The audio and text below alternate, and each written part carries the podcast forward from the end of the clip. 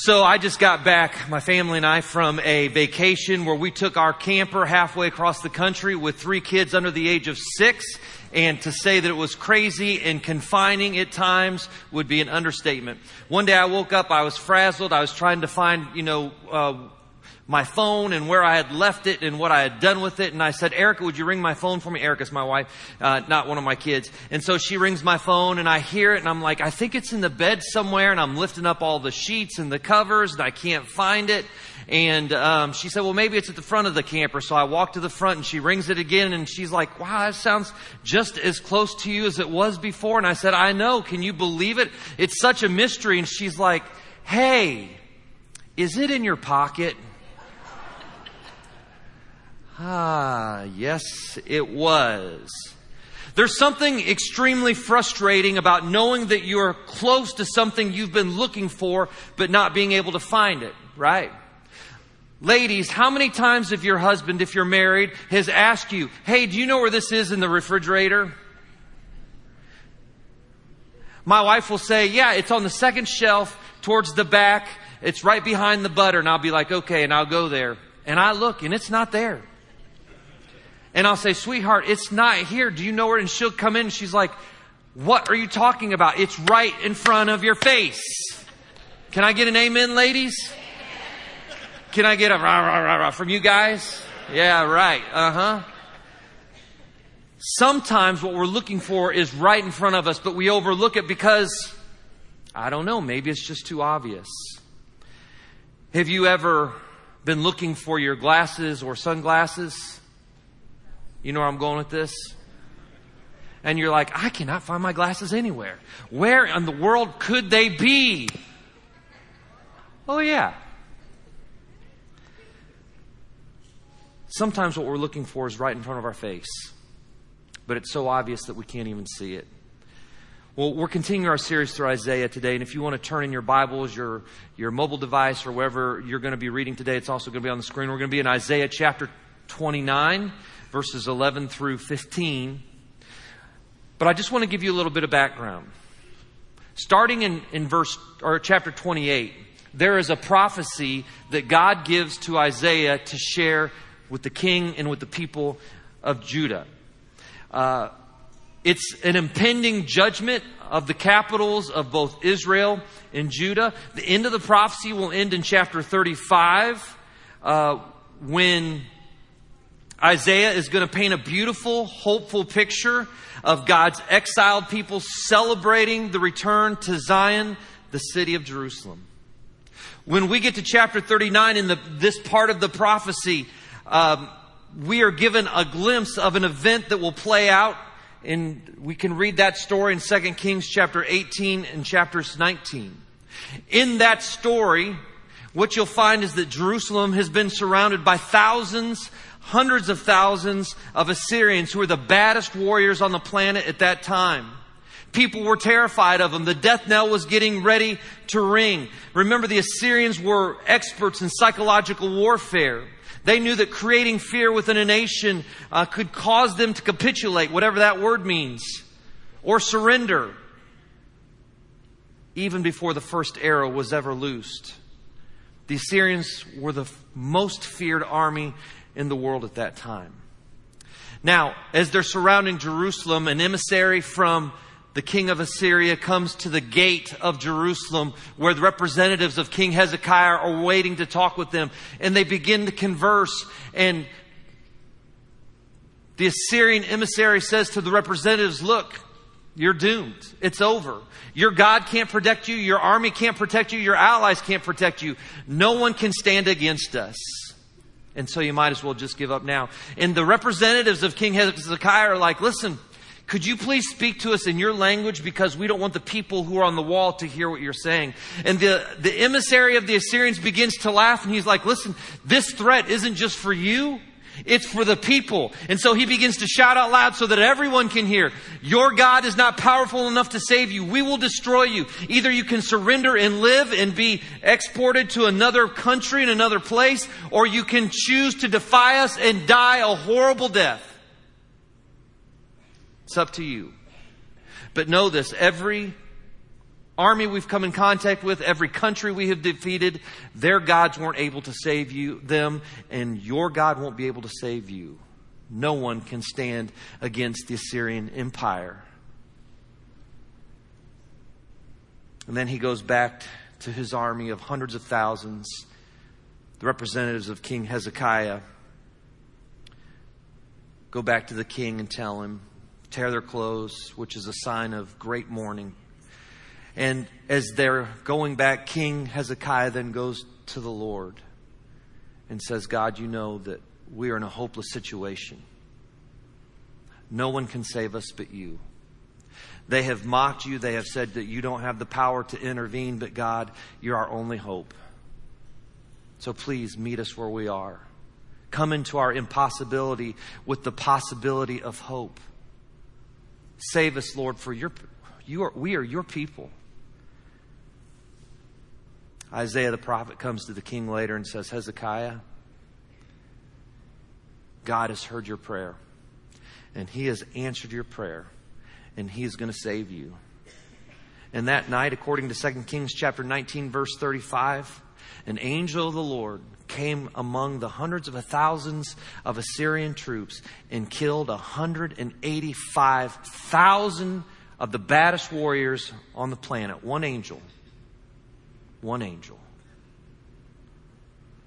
Now, friends, let me ask you a question today. Do you believe that God has the power, the compassion, and the will to intervene in your life? Do you believe that the God who created you, that created this world, that created this solar system, that, that knit you together in your mother's being, in your mother's womb, has the power to intercede where you are right now? Because some of you are spiraling. Some of you are struggling in your life. Your marriage is a mess. Your kids are crazy. Your parents are, are out of this world. You're dealing with financial difficulty. You're dealing with, with unrelenting medical issues. You feel lost. You feel hopeless. You feel broken. Finances are, are out of this, out of control your mortgage is, is coming due and you don't have a way of paying it. And you wonder, where are you, God, in the midst of my panic? Where are you in the midst of my pain? Where are you in the midst of my struggle? Lord, can you save me? Can you help me? Because I feel alone.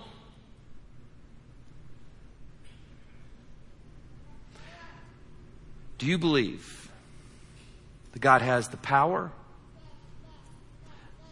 the compassion, and the will to help you wherever you are. Does God care about you? Roughly 3,000 years ago, the psalmist, some believe it was David, wrote, What are mere mortals that you should think about them? Human beings that you should care for them. Have you ever felt that way? Why would God care about me when He has the entire universe to run, the entire solar system? How could He care about my little problems that are so huge to me? Maybe that's why Jesus sought to comfort those fears. The fears of those who wondered whether God really cared about them or not. He says, What is the price of two sparrows? One copper coin? But not a single sparrow can fall to the ground without your Father knowing it. And the very hairs on your head are all numbered.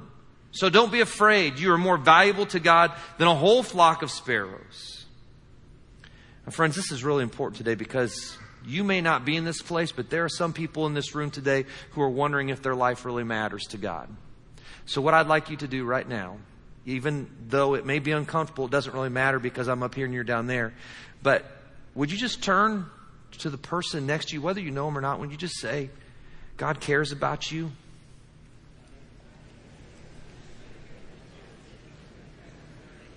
Now, would you return to the favor, the favor to the person next to you if you haven't already?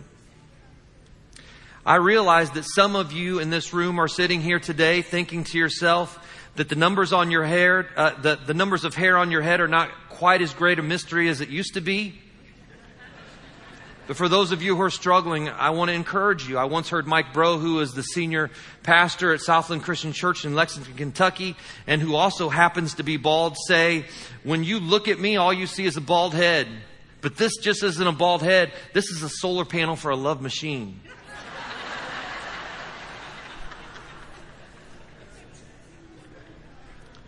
So we know that God cares about us because Jesus told us that He does. So the next question is, is can he do anything about it? Jerusalem had witnessed the destruction of between 42 and 46 towns or cities in their kingdom, in the kingdom of Judah. Totally razed. They knew the, the reputation of the Assyrians for torture and psychological warfare and total annihilation and great suffering and all kinds of horrors. They were surrounded by hundreds of soldiers. It was down to the capital city. And the angel of the Lord, one, killed 185,000 in one night.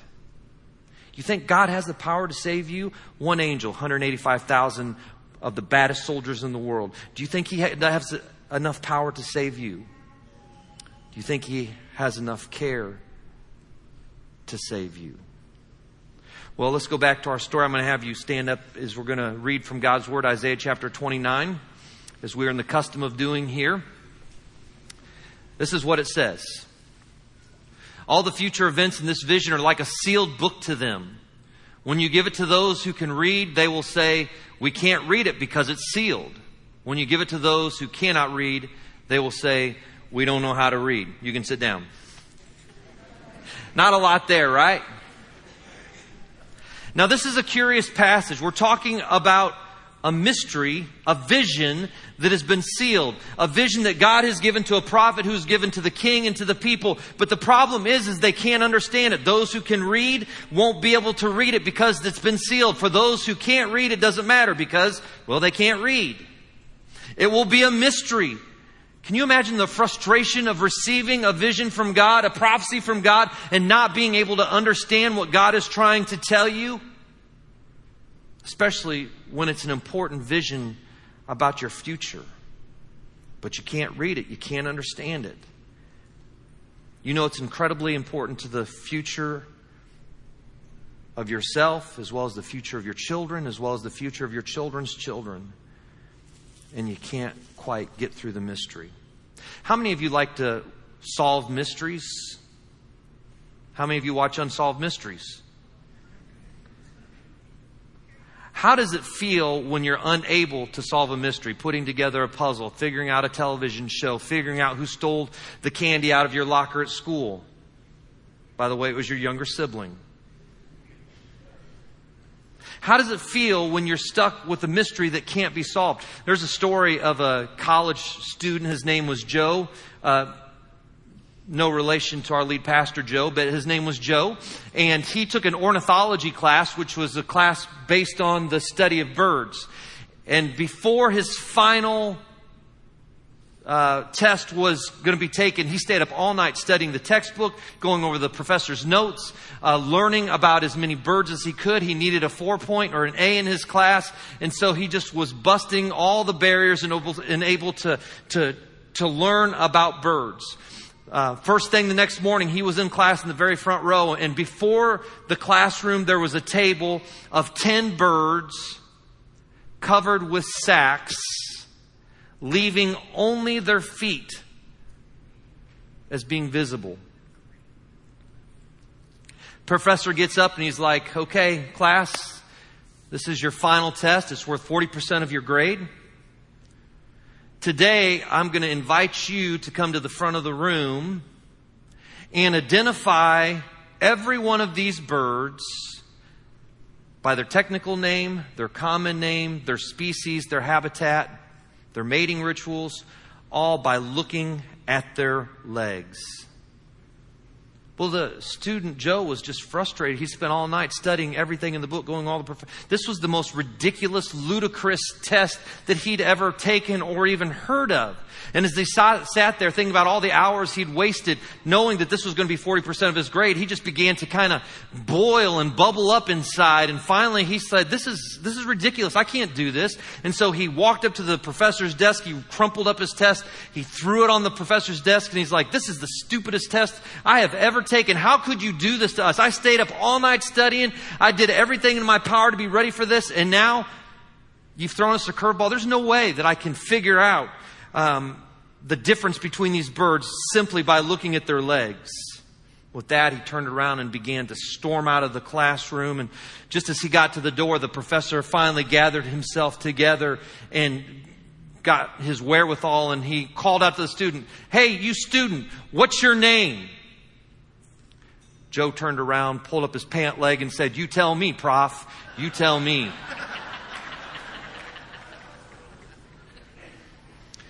Mysteries can be confounding. They find a home in the peripheries of our thoughts, they're ever present. Some mysteries are heart wrenching a lost loved one, an unsolved murder. Here's the real kicker. In Judah's context, the reason they couldn't understand the mystery that was presented before them was because they had made a choice. It was their own doing. Listen to what verses 11 through 13 say. And so the Lord says, These people say they are mine. They honor me with their lips, but their hearts are far from me. And the worship of me is nothing but man made rules learned by rote.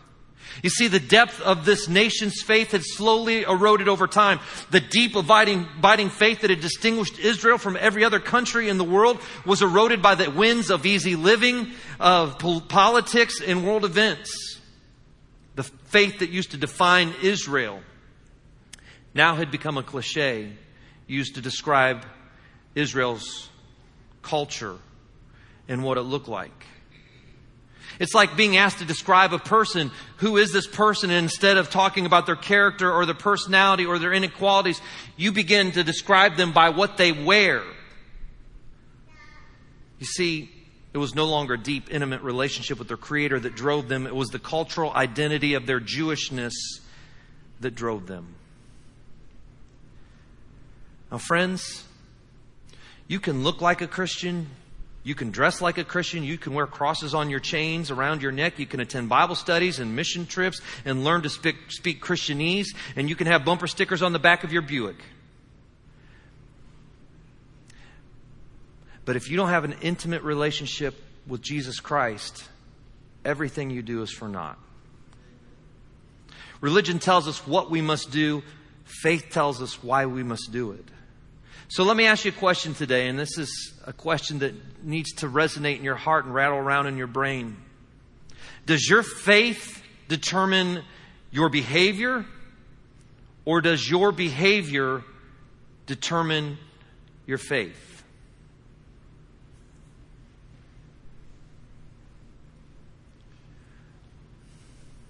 One of the greatest sorrows of my life is watching Christians willingly throw out part of God's word simply because it conflicts with the feelings of the popular culture at that time, especially in a cancel culture rich environment. You see, the culture wants you to know that a standard, any standard, is disparaging. And so there is no longer absolute truth because absolute truth would indicate that there's a right way to live and a wrong way to live. And if you hold to any standard, then you are a hater and haters must be canceled. I think the great mischaracterization of the Christian faith is that it's hateful to tell someone that there is a right way to live and a wrong way to live. Now, on this great American journey that my wife and I took uh, out west in our camper, um, the kids were going crazy, and you know, I have a six year old, almost four year old, and an almost two year old, and my wife is pregnant with number four. Um, I'll be 67 when the last one graduates. But my three year old loves to climb loves to climb. She's uh, will climb anything, anything that she can have control over. If, especially if there's candy up high, she will find a way to get it. And we were out west, uh, and she was climbing on this furniture, and she was about five feet off the ground. I said, "Sweetheart, you, you, you got to get down." And she looked at me, and she said, "Daddy, I hear what you're saying, but my heart tells me to climb." Now, listen, her heart may have told her to climb, but what happens if she falls and breaks an arm or fractures her skull? Is it wrong for me as her dad to warn her not to climb even though that's what she thinks her heart wants to do? Is it wrong because I, I don't want her to be hurt, that I care about her, that I love her, and I can see the worst possible thing that might, might happen if she would slip or fall? My child would be hurt, and I love my child too much to let her put, to put herself in a dangerous situation. Do you think that maybe God is trying to hurt you by telling you that there is a right way to live that will lead to a better life and there's a wrong way that you can live that will lead to heartache? What parent wouldn't want the best for their child? Because ultimately actions have consequences. And friends, what we face today isn't a lot different than what they faced over the last several thousand years this Jewish state that had been separated because of their love of God and the purity to the Word and their faith had over time seeped in other faiths, other religions, brought about by their neighbors and people who had moved into the area. And this Jewish faith that was so important to who they were and their identity slowly began to erode. And soon the Jews built altars to worship idols, and children were sacrificed on the altars of Moloch. The temple was forsaken, and God was forgotten, and society said, just learn to live and let live. And Isaiah writes, Because of this, I will once again astound these hypocrites with amazing wonders. The wisdom of the wise will pass away, and the intelligence of the intelligent will disappear. What sorrow awaits those who try to hide their plans from the Lord? Who do the evil deeds, who who do their evil deeds in the dark. The Lord can't see us, they say. He doesn't know what's going on. L- listen, here, here's the thing. I know that sometimes people say, I don't want to follow God because He's too restrictive. But God is trying to give you boundaries to live in, not to harm you, not to hurt you, but to protect you, to give you full life, to help you live your best life. Because when you are living outside of that lane, what you're going to encounter is heartache and brokenness and sorrow. I've seen it again and again and again. I'm not saying that if you follow God, your life is going to be perfect. It's going to be um, a bowl of roses or Reese's Pieces. But what I am saying is that you will mitigate some of the heartache that you will likely face if you live outside of His will. Because the way we live, the way we believe, produces fruit good fruit, bad fruit. Good fruit, bad fruit. Listen to what Galatians chapter 5 says about that. But the Holy Spirit produces the kind of fruit in our lives. If you want to memorize something, memorize this love, joy, peace, patience, goodness, faithfulness, gentleness, and self control. If you are living according to what God has called you to live, if you are following Jesus, if you're allowing Him to overflow your senses and to, to live inside of you, you will begin to produce that fruit love, joy, peace, patience, kindness, goodness, faithfulness, gentleness, and self control. If not, you're going to produce a whole different kind of fruit that's going to be toxic to you and toxic to everyone around you.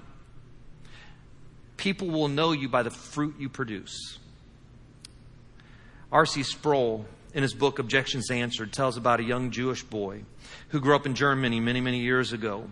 He had this incredible love and admiration for his father, uh, who saw to it that life of the family revolved around the religious practices of their faith. The father took them to synagogue um, all the time, faithfully. In his teen years, however, the boy's family was faced to move or forced to move to another town in Germany.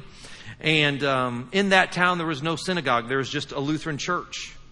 The life of the community revolved around the Lutheran church. All of the most important people went there. All of the best people went there. And if you wanted to be somebody in that community, you needed to be part of that church.